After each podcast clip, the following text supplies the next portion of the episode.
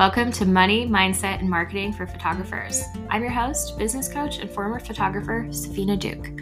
Let's challenge the rules of how you think you should be doing business. We'll look at what it really takes to sell your work for thousands of dollars and attract the clients who will love to pay you for it. Listen on to start creating your dream portrait business. Hey guys, it is a rainy old Monday not Monday. What am I talking about? It's a rainy old Thursday here. the whole week feels off, but it's okay. And I'm in a great mood today. And I just want to talk about I've been tired all week, and I fully attribute me being in a great mood. I feel like I've talked about this before, but to letting myself rest earlier on in the week when my body was like, nope, we don't want to be awake. Like, we don't want to be moving. We're sore. We are like sore from the gym, you know we don't feel like doing our work. We don't feel like doing this, blah, blah, blah. I let myself rest. And so I want to take a minute before we get into today's topic to just share something that I've been marinating on all week, and it's so valuable. You just have to hear about it. So I have a mentor named Simone Seol. She is a genius. Like she's just the stuff that comes out of her brain is so amazing. And she posted last week about rest. And she said, most people think that rest is like just laying in a hammock in the sun, right? Like it's supposed to just feel so blissful and like carefree and amazing. And she said, rest actually feels like shit. It just feels terrible.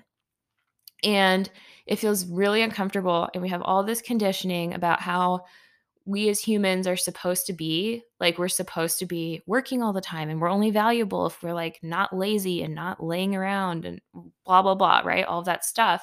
We have so much trouble resting and so we think that we're doing it wrong when we go to rest and it doesn't feel good. And what she said is that it's supposed to not feel good. Which i don't know about you but that just blew my mind like i had always thought you know I'm not, I don't know how to rest because every time I try to rest, it feels bad. And so I just can't do it. But what if you're actually supposed to be feeling really, really bad while you're resting? And that's okay. And that's part of the process. And letting that come up, letting those emotions come up while you are resting is actually how your body rests and your mind gets the rest that it needs and like replenishes itself. So, what I found is that most of us are so distracted and so busy that we literally just do not have time for emotions. That's why so many of us will wait until it's like we have a literal mental breakdown, right? To cry or to process things, or we'll wait till we're sick to lay in bed and like actually let these things come up. But we have all these emotions that are negative that need to be processed through. And sometimes rest would be the only time where those could have the opportunity to come up. So I noticed this in myself. I was like laying in my bed and trying to go to sleep and I started to feel terrible. Like it, was, not even me trying to take a nap. I was just trying to go to bed for the night, which I have trouble doing. Probably related to all of this. But I started to just feel super uncomfortable. I started to feel bad. I started to think about things that were like bothering me, you know, like just things like, oh my God, my kids are going to get older, or like just random things, you know, that were making me like upset. And I just noticed this awful feeling. And I remembered back to that post that I saw Simone talking about, where it was like, you're supposed to be feeling like this. And I was like, this is why I cannot rest. Cause every time that this comes up, I think I'm doing it wrong. And then I grab my phone and I go back to just like distracting. Right. So I allowed it and it felt absolutely like it felt terrible, but it it felt good to know that it was supposed to feel terrible. I think that is like one of the things that I see my clients do too is like they feel terrible and then they think that they're doing it wrong or that it's not supposed to feel terrible and so then they make themselves feel bad about feeling terrible. And so just taking that extra layer off allowing yourself to know that you're supposed to feel very uncomfortable. It's supposed to feel very bad. That means you're doing it right. That has just been like huge. I think that that's such a powerful thing. So, rested, I rested the first half of the week. I was kind of tired. And now, this, like today, I just woke up and I just feel super motivated. And I think I'm just going to get all these things done that I needed to get done that I wish I had gotten done earlier on in the week, right? So that's the little intro for today about rest. All right, let's get into today's topic. If any of you follow my stories or my TikTok, this has been on there today, or this has been on there already, but I just thought this was so good and I had to make it into an actual podcast and go more in depth about it because I see so many people doing it. So let's get into it. So let's just start right where I was in my stories the other day. I was posting because I was making toast. I love toast. I was making myself some toast. And every time I make toast, I think about this breakfast place in my town. I'm going to go in a little bit more detail because when I started sharing this in my stories, I just thought, you know, like, what if somebody, you know, like, what if somebody knows the owner of this breakfast place? I really did not want to put them down. But at the same time, I really wanted to like demonstrate just how much the power of you as the owner of your business and your energy has on your sales and your client experience. Okay. So, anyways, I'm thinking about this breakfast place. They have amazing toast. And I was not even a toast person until I came here. Like, that's how good it is. And it made me love toast and it made me crave toast. And every single time that we're like, we have a, a Sunday morning off or something, and we're like, what should we do? Should we go to breakfast? I'm always like, if I think about the toast, I'm like, I have to go there. I have to get that toast. Okay. But there's a big but to this. This breakfast place is you can you can also read their Yelp reviews. Like a lot of people have noticed the same thing.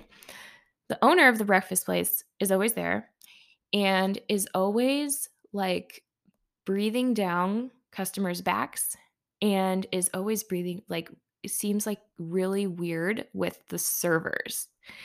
And the servers, you can tell like they're trying their best to serve you and to do it quickly, like because they know that he's watching them, like he'll, he'll be there watching them. And it's so, it just gives you such a weird feeling. And I think like especially for those of us who are more sensitive to those things, like I don't want to just bring the word empath in because I think the word empath has been a little bit overused, but especially being more sensitive to the energy and just like how the servers must feel when they're being watched like that and when they're being pressured like that it kind of translates even though it's not supposed to come back down to you as the customer you do end up feeling it and you do end up kind of like being worried too like you you worry about your server you're like okay are they going to be okay? I hope i'm eating fast enough for them and it's just like it's just not a good feeling. And so even though the food is really good even though the place is in a good place and it's like a it's a nice space and all of that and it's a really cool restaurant i just don't go there like, I just do not want to go back there. And there have been a couple times where I've craved the toast so much that I've gone back there. and every time I'm just like, this is not a good experience. I just don't want to support this way of management and this feeling that you get in the restaurant. So that's the best way I have to describe it. Right? Like I said, I don't want to put the restaurant down. It's just that this the it's such a strong environment that the clients, the customers can literally feel it. And so, what blows my mind about this, okay, is that if the restaurant owner was looking at his customers, and maybe let's say they were all like me, right? Like they came a couple times and then they were like, no, I just don't want to come back here. And he was looking at his data for the restaurant and he was like, huh, I wonder why people keep coming, but like not coming back. Or I wonder why people keep walking in but not buying, right? Just like you do in your business. If he wasn't careful, he would look at that data and be like, they must not like the space. They must think that it's not decorated well enough. Or he might be like, they just don't like the food. They think that the food isn't good. We need to get a new chef. Right? We like we need to change our menu. Maybe they don't like the menu. Maybe they don't like the pricing he might make it about all of the external things that are doing just fine for the restaurant. They're just fine. I don't care about the pricing, don't care about the food. Like the food's amazing. don't care about the environment, like it's it's already great. That is not the reason why I'm not returning, right? So, if he's not careful, he's going to start solving and throwing money and time into all of those other areas. He's going to be like, "Oh, well, people just can't afford it. That's why they've come once and then they they realize it's just too expensive and they just don't want to come back. They want to go somewhere cheaper. So I need to lower my prices." Or he's going to be like, "Oh, my food is just not good. I need to like I need to change the recipes." Because obviously if the food was better, then people would just automatically want to come. Do you see where I'm going with this? Because I see so many people in their business going to become a better photographer. For every single problem that comes up, they're like, let me go take a workshop and learn more lighting. I'm just not professional enough. I'm not good enough with off camera flash. I don't have a big enough studio people don't see me as like some big fancy photographer, so that's why they don't want to work with me. That is literally how 99% of photographers are solving for problems in their sales and their marketing. Now that I'm thinking about this, even like just saying the story again, I'm really like, this is such a good analogy. This is such a good analogy because you are the owner. Okay. And it's not that you are being rude to your clients or your staff. And you know what? Maybe this owner that we're talking about, maybe he just literally is worried, so worried about the sales and performance that he wants to pressure, like he pressures himself and then he pressures his employees. And then the pressure flies all the way down to the, I, I don't want to say flies, but you know, like it like uh, drips all the way down to the customers so maybe he's not like a bad intentioned person or a bad person, right? Maybe it's just that he is putting so much weight on himself and the performance and how fast the people get in and out and the availability of tables that it makes the experience for everybody like a crushing experience. This is what I've been noticing and my clients so much is like the weight that they are putting on their business is just crushing them. It's just crushing them. It's making it hard for them to do the things that they need to do. It's making them it's making it hard for them to show up every day. It's making it very difficult for people to like look into their business and with a neutral with a neutral calm mindset instead of just judging themselves for all the mistakes that they're making. Like it's just crushing them. And when you think about it, it's like the vessel of clients coming in, it's more of something that you have to just be open to. And so when you're being crushed by a heavy weight all the time, you're just not open. So it's almost like those clients are just ready and they're just, you know, they're coming from all areas of the universe, just coming to you, coming to you. And you are just crushing yourself so heavily that they just don't have the space to like come in. they don't have the space to pop in because of that. So I want to just talk more about that. So, in this metaphor, I want you to think about you and your brain are like the entire staff of the restaurant.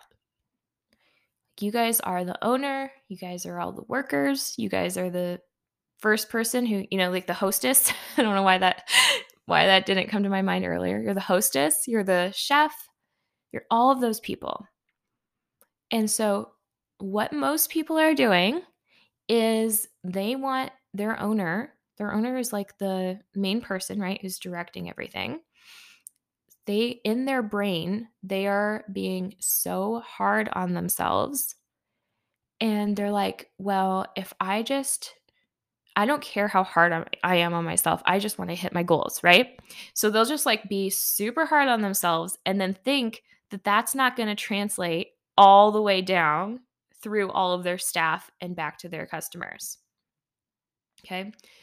So, this is like at the highest level, this is just when you are like, you're not doing it right. You're not doing enough. Oh, you messed up. You're never going to get this. Like all of those things that you're telling yourself that just make you feel terrible. That just make your your servers like they're not going to go as fast. They're going to mess things up. They're going to mess up the orders because they're having so much pressure to do it correctly They're having so much pressure to make the money this month and to get it right and to get the clients and to pay their bills.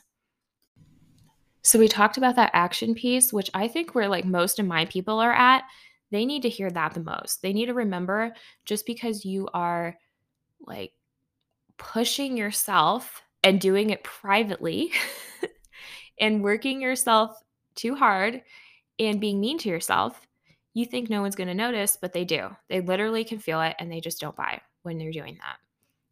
And everything's going to feel so much harder.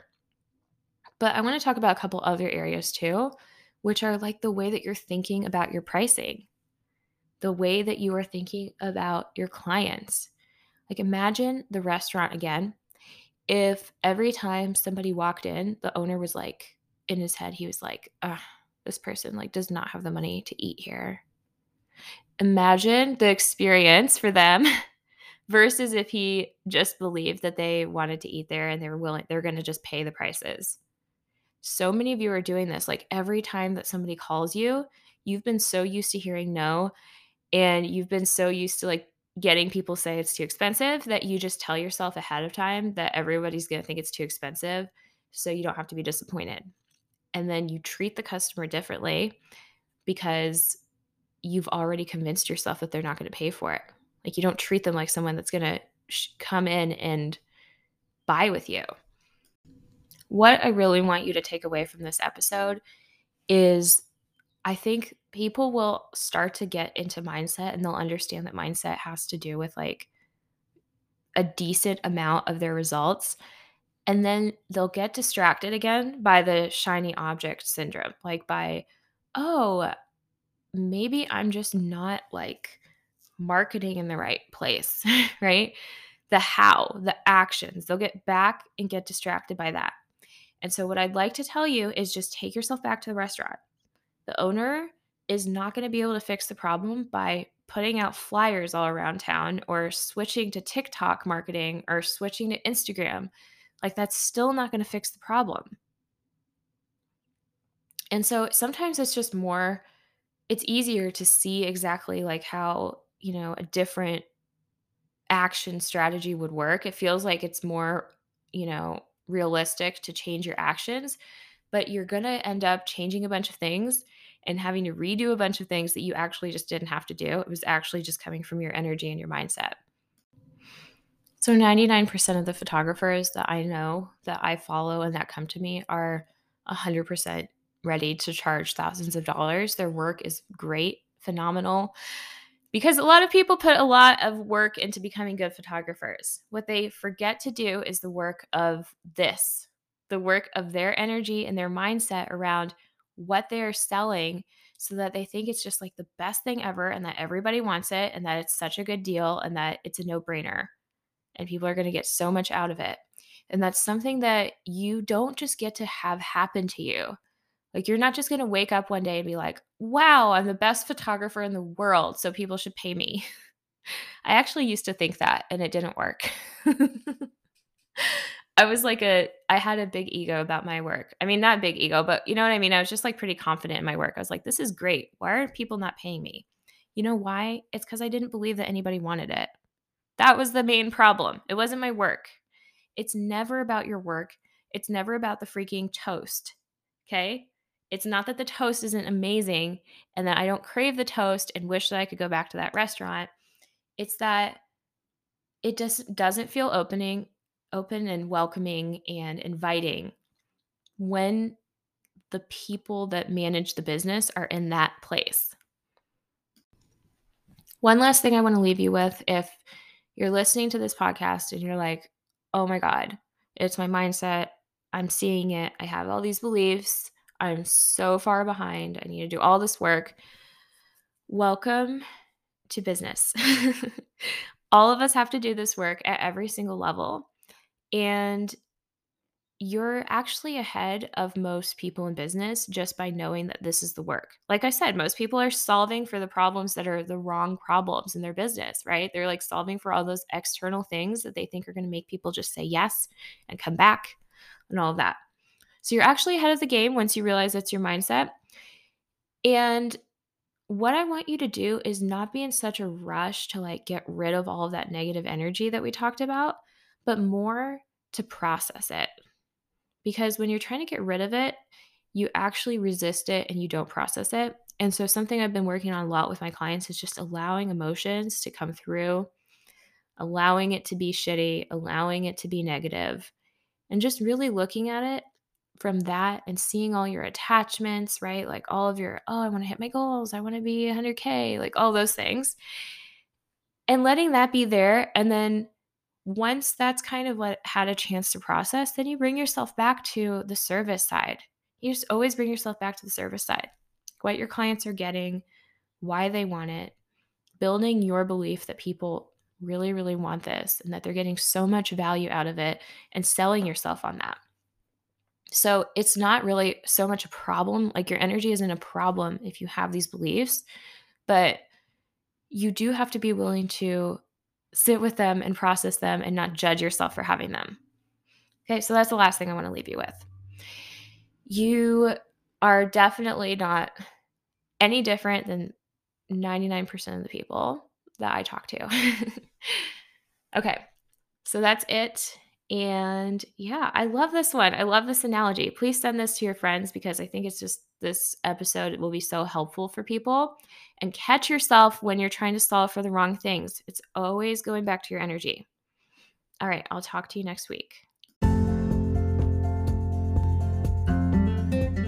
If you're ready to take your portrait business to the next level, you can work with me one on one in my six month coaching program. We'll look at exactly how you've created your current results and dissolve all the ways you're still blocking income. Go to the link in the show notes and book your free business consultation call. And if you're loving the show, make sure you join us in the free Facebook community Money, Mindset, and Marketing for Photographers. We'll see you in there.